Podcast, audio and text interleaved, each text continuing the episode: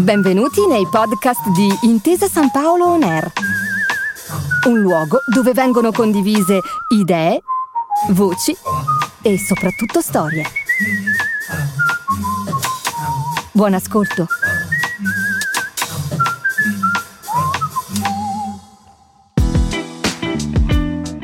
Benvenuti in Mentor del futuro su Intesa San Paolo On Air. Sono Alberto Mattiello e con la mia voce vi accompagnerò nel mondo delle start-up. Come nasce un'idea? Come si raggiunge il successo? Perché è importante avere supporto le persone giuste? In questo podcast approfondiremo questo tema incontrando alcune delle start-up protagoniste del programma di accelerazione V-Heroes di Intesa San Paolo e i mentor che li hanno seguiti in questo percorso di crescita, aiutandoli a raggiungere il successo. Ma diamo subito il benvenuto a Filippo Ferraris, co-founder di Enerbrain. Buongiorno, buongiorno Alberto, buongiorno a tutti. Ciao Filippo, ben arrivato. E ovviamente anche al suo mentor, l'avvocato Milena Prisco di CBA. Ciao Buongiorno Milena. Ciao a tutti, ciao ragazzi. Buongiorno e ben arrivati. Allora, prima di dare parola ai nostri ospiti, condivido alcuni dati secondo me molto interessanti. I condizionatori d'aria usano più o meno il 17% della domanda energetica totale, di cui um, quella impiegata per il raffrescamento aumenterà del 72% entro il 2030 solamente in Europa.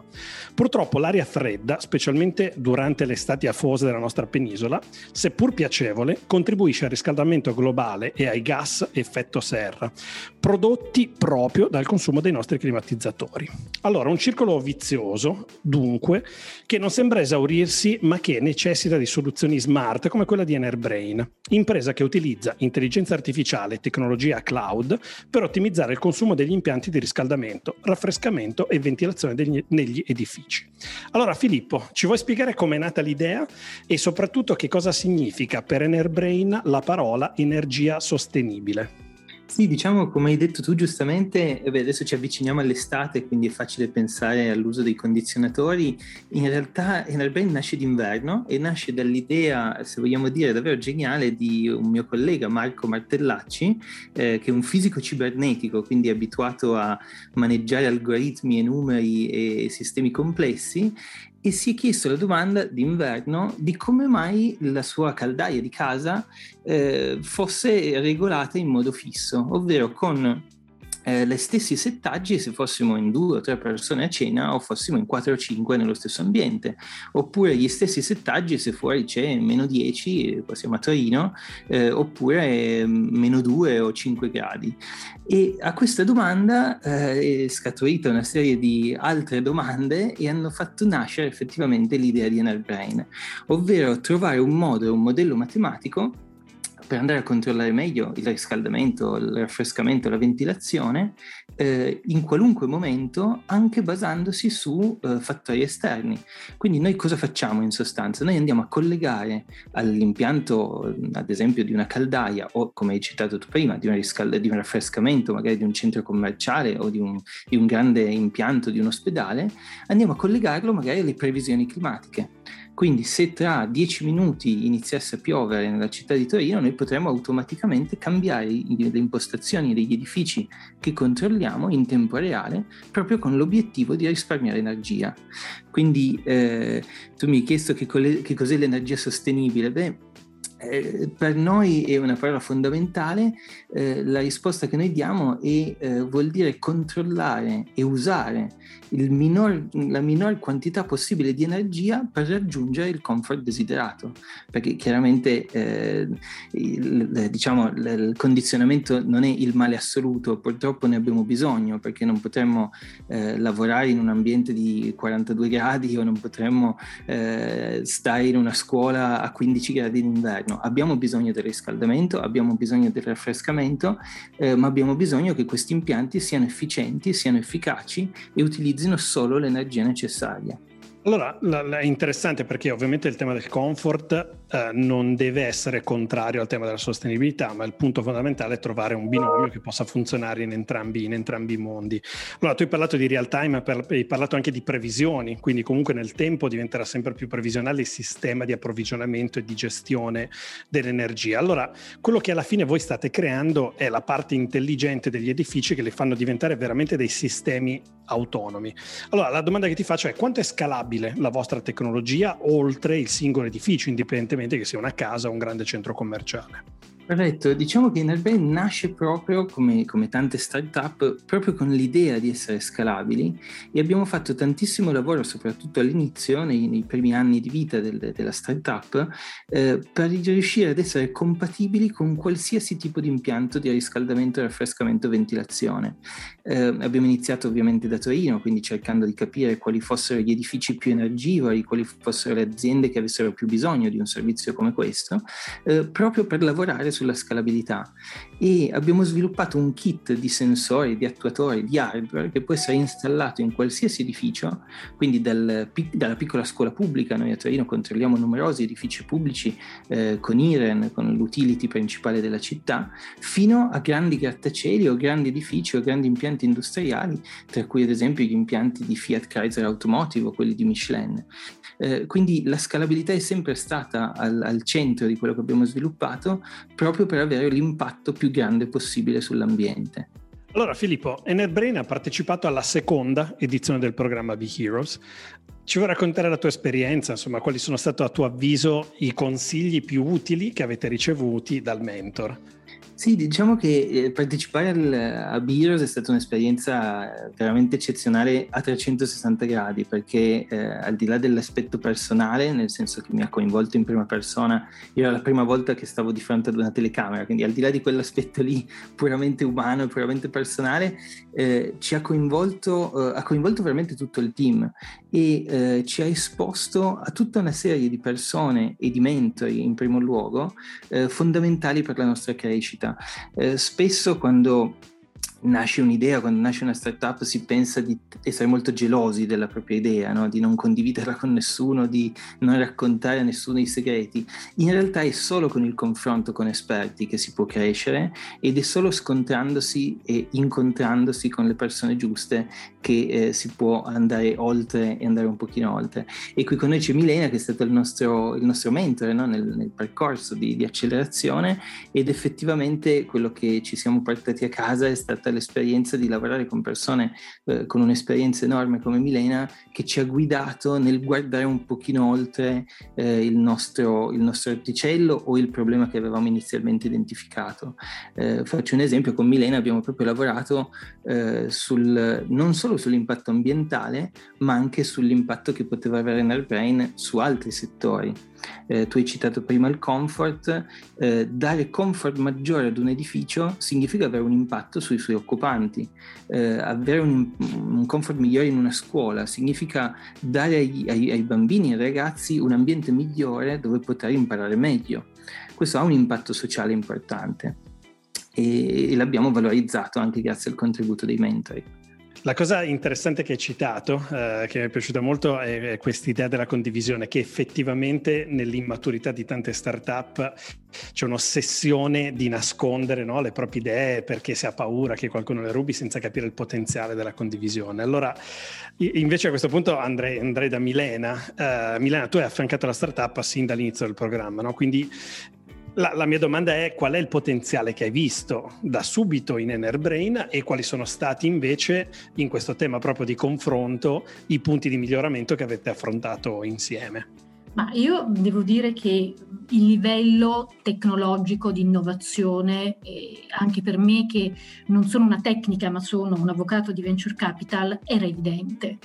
Ma quello che mi aveva impressionato e dove vedevo questa potenzialità in, proprio in seno, insieme, era in tutto quello che poteva essere lo sviluppo ISG, quello che oggi è una buzzword sulla bocca di tutti del loro business.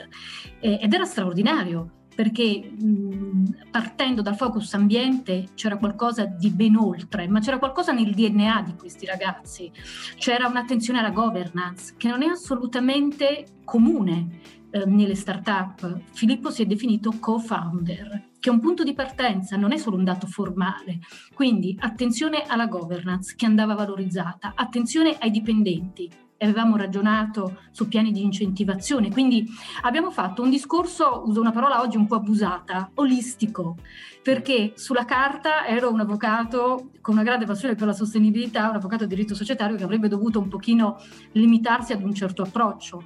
E invece non abbiamo avuto barriere perché è stato un confronto continuo e quello che è stato per me straordinario con loro e super divertente è la loro ricettività alzavo l'asticella, aprivo una finestra, qualcosa di non immediatamente percepito da loro, che però io vedevo perché magari lo vedevo nelle grandi società quotate, e immediatamente c'era una loro proattività. Quindi essere ricettivi a quello che non è omologato, essere soprattutto aperti ad allontanarsi dal pitch, dal proprio teaser, dalla propria esigenza di funding, dalla propria necessità di scalabilità, non è comune nelle start-up. Quindi questo è stato sicuramente un unicum che poi li ha portati alla vittoria, secondo me, non a caso. Quello che eh, oggi invece vedo ancora come una maggiore potenzialità lo sta dicendo il mercato. Eh, non per piaggeria, ma parliamo di una realtà multinazionale eh, che quindi è riuscita a parlare le lingue di un mercato globale con le loro sedi straniere. Eh, una società che oggi eh, viene considerata, uso una parola inglese, cutting age perché di fatto eh, è avanti alle altre, perché ha visto prima delle altre tutta una serie di possibilità di sviluppo del proprio business. Quindi eh, faranno una strada lunghissima, esaltante, perché hanno quel seme, quel seme che è la curiosità, l'apertura, la sfida, sempre però con una straordinaria ponderatezza ai loro valori interni quando si hanno valori interni così forti come hanno i ragazzi di Enerbrain, non si può che crescere, perché come diceva Filippo, sono delle spugne. Quindi ci sarà eh, la Milena di turno, il Alberto di turno che in una chiacchierata apriranno qualche altro cassettino segreto e tireranno fuori qualche spunto e loro sono certa che lo coglieranno. A, me piace molto questa idea di, di confronto olistico che hai citato, perché frequentato tante grandi organizzazioni magari più tradizionali, tipicamente se al tavolo uno è un legal o uno viene dal finance, poi deve dire sempre delle cose o legal o finance e questa è l'aspettativa comune. Mentre invece quest'idea che uno possa avere uno sguardo ovviamente fuori anche dalla propria competenza che magari diventa sempre più interessante soprattutto di nuovo in questo tema di confronto che aveva, che aveva citato Filippo. Eh, siccome Filippo nel, nel, nella sua descrizione aveva toccato il tema del, del potenziale sociale, secondo te Milena qual è il vero potenziale sociale che vedi vedi in questo tipo di iniziativa? Ma è il territorio, quello che raccontava Filippo prima è la risposta ad ogni cosa. Il loro business in questo momento è una risorsa per il territorio, perché um, il Covid lo ha dimostrato, c'è una connessione fra esseri umani, um, si va da una shareholder economy ad una stakeholder economy, uh, non sono termini abusati, ma è una transizione del sistema capitalistico e loro portano benessere in qualche maniera a soggetti privati e soggetti pubblici da il bambino della scuola pubblica all'operaio della grande corporate al grande consulting che magari è all'interno di una società di consulenza. Ecco, l'aprirsi al territorio con progetti concreti, ha parlato di Torino, ha parlato di Iren, quindi loro sono molto legati eh, a rispondere alle esigenze del territorio ed è questo il seme del passaggio appunto come dicevo dalla shareholder alla stakeholder economy. Gli portatori di interesse non sono più gli azionisti di Everbrain che sono sicuramente entusiasti dei loro ragazzi, ma sono tutti soggetti che entrano in contatto con loro. Quindi secondo me ehm, mi viene da dire eh, la loro è una realtà che oggi incarna pienamente quelli che sono i fattori i principi eh, degli obiettivi delle Nazioni Unite, quindi obiettivi ESG. Allora, una, una, giusto per chiudere, una lesson learned da ciascuno di voi due dell'esperienza. Se doveste dire una cosa che avete imparato, sapendo ovviamente che ovviamente le startup imparano eh, da, dai propri mentori, ma anche tante volte i mentori imparano dal, dalle, dalle startup che seguono. Quindi se doveste dire una cosa che avete imparato che vi portate via da questa esperienza, quale scegliete? È difficile dirlo in una parola, forse la, la parola che userei è quella veramente del, del confronto, quindi eh, quello che citavo prima, forse l'essere spugne è un aspetto fondamentale di una società innovativa, eh, se si, non si fa innovazione nel giro di un anno si è già indietro no, rispetto agli altri. Forse una cosa interessante che, eh, che dicevi Milena, eh, in effetti eh, tu adesso hai citato ESG, no? parola che effettivamente si sente molto, soprattutto in quest'ultimo periodo, è una parola che quando abbiamo... Quando quando ci siamo conosciuti qualche anno fa non esisteva quasi, cioè non no, era quasi si parlava di sostenibilità solamente. Esatto, e eh, mi, ricordo, mi, ricordo, un po' l'inizio di NRPrain. Noi utilizziamo un sistema in cloud, sistemi IoT per controllare degli edifici. I primi clienti, i primi potenziali clienti ci dicevano che non, il cloud non gli interessava minimamente, non volevano saperne, cioè assolutamente no, non si fanno le cose in cloud. E, e quindi eh, forse questo è un aspetto fondamentale del confronto con mentori, del riuscire a, a vedere un pochino in avanti un pochino oltre quello che sta per essere magari un trend futuro. Tu, Milena, se, se, devi scegliere una cosa che, che hai imparato da questa esperienza? Scambio, scambio e osare, perché il confronto è alla base, ma poi nel confronto ci deve essere lo scambio. E io ho alzato l'asticella con loro perché in qualche maniera mi hanno bonariamente provocato, cioè rispondevano alle mie provocazioni, rispondevano ai miei stimoli e mi davano anche la dimensione del fattibile e del non fattibile, perché poi eh, la grande forza, secondo me, di un rapporto fra consulenti, di mentorship, di sponsorship è non parlare di principi astratti, non parlare di, eh, diciamo, eh, iperuranio, ma di calare sempre nella realtà. Quindi quando magari osavo, loro mi davano, mi riportavano con i piedi per terra, eh, oppure quando andavo allo scambio mi davano uno spunto per ritornare con qualche tema nuovo. E quindi io sicuramente eh, Bigros è una straordinaria palestra eh, e mi sento di dire per tutti noi, eh, però con una chiave di lettura veramente diversa, cioè non c'è il rapporto di mentorship stantio mm. di una volta dove c'era qualcuno che insegnava qualcosa a qualcun altro. E, e scambio, confronto, è un crescere insieme, sempre però nell'ottica di osare, perché se non si osa io credo che nessuna sfida può essere veramente vinta. Allora, Filippo, a proposito di osare, eh, a causa del Covid anche voi, come tutte le aziende, siete dovute un po' rinascere con un, un'attenzione che si è focalizzata molto sui microclimi, nei luoghi chiusi, riciclo dell'aria. Allora, come, come queste nuove anche aspettative e esigenze hanno impattato il vostro business e, e come anche vi siete attivati voi no? per poter rispondere a, questo, a queste nuove esigenze? Certo, è chiaro che il Covid stato, ha avuto un impatto molto brusco un po' per tutte le nostre vite e ovviamente anche per Enterprise come azienda. Non è stato un periodo facile e anzi è stato un, una prova di forza che davvero tutto il team ha dovuto superare con, con coraggio e con, ehm, con molto sforzo. Ecco. Eh, però dall'altro lato è stata anche una grande opportunità perché per la prima volta i clienti si sono in effetti eh, non solo interessati ma hanno avuto una, una, fondamentale attenzione al comfort interno dei propri edifici.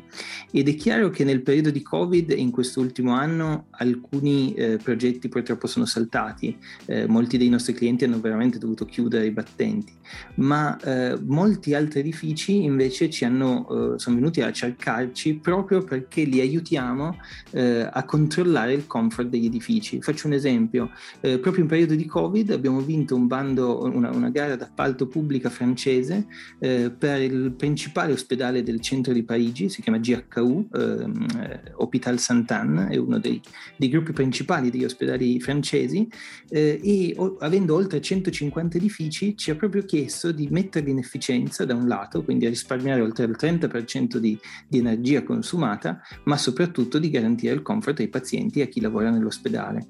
Eh, questo è un segno, eh, credo, molto positivo su quello che, che, ci aspetta nel futuro, cioè aiutare veramente le aziende a superare questi momenti di difficoltà come il Covid eh, per controllare meglio gli impianti eh, che hanno nel proprio parco immobiliare. Filippo, eh, tu ti occupi di internazionalizzazione come mandato ovviamente all'interno dell'organizzazione. Su cosa state lavorando per il futuro? Che cosa sta succedendo? Sì, stiamo in effetti, eh, tu avevi citato prima la scalabilità come, come elemento chiave. Eh, il sistema NetBrain può essere installato nelle scuole pubbliche della città di Torino, dove, dove siamo, esattamente nello stesso modo eh, che in un grattacielo a Dubai. E eh, ci stiamo muovendo in, in, questo modo. Noi abbiamo creato una rete di system partner, ovvero di partner strategici che lavorano con noi per eh, offrire la soluzione NetBrain ai loro clienti, eh, e questo è, è perfettamente scalabile scalabile in tutti i paesi dove l'energia costa più o meno più di 10 eh, centesimi al kilowattora, cioè in buona parte dell'Europa, eh, in Middle East, eh, negli Stati Uniti e Canada, eh, in buona parte dell'Asia. Quindi siamo in questo momento a caccia di system partner per crescere. Al momento lavoriamo in 17 paesi eh, e in effetti stiamo crescendo ad un ritmo eh, triplicando ogni anno. Ci auguriamo che questo trend continui esattamente in questa direzione. Ehm, forse la partnership più importante che adesso stiamo stringendo è con una grande utility eh, francese che ci permetterà di crescere ancora di più in Europa eh, e stiamo iniziando a mettere le prime bandierine diciamo eh, negli Stati Uniti. Bene, mi piace questa cosa che siete de- dei cervelli in fuga in giro per il mondo e di nuovo un po' di cervelli italiani che aiutano a risolvere dei problemi importanti nel prossimo, nel prossimo periodo e soprattutto complimenti per i numeri che hai appena, appena citato. Bene, a questo punto io ringrazio entrambe, Filippo, Milena, è stato veramente un piacere avervi, avervi con noi. Grazie ancora. Grazie a voi. E, Grazie, piacere mio e, e, vi auguro tanti confronti olistici nel vostro, nel vostro futuro. Allora, che cosa ci insegna l'esperienza di Enerbrain? In questo nostro percorso abbiamo pensato di lasciarci sempre alla fine della puntata con una parola chiave che ci possa aiutare a tenere a mente tutti quei concetti utili e positivi che caratterizzano poi il mondo delle start-up di oggi e di domani.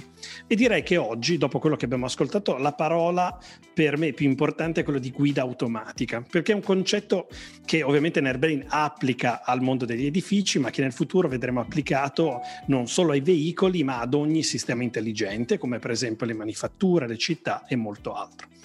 Detto questo, vi aspettiamo su Intesa San Paolo On Air per scoprire le storie, le parole chiave delle prossime startup. Grazie a tutti.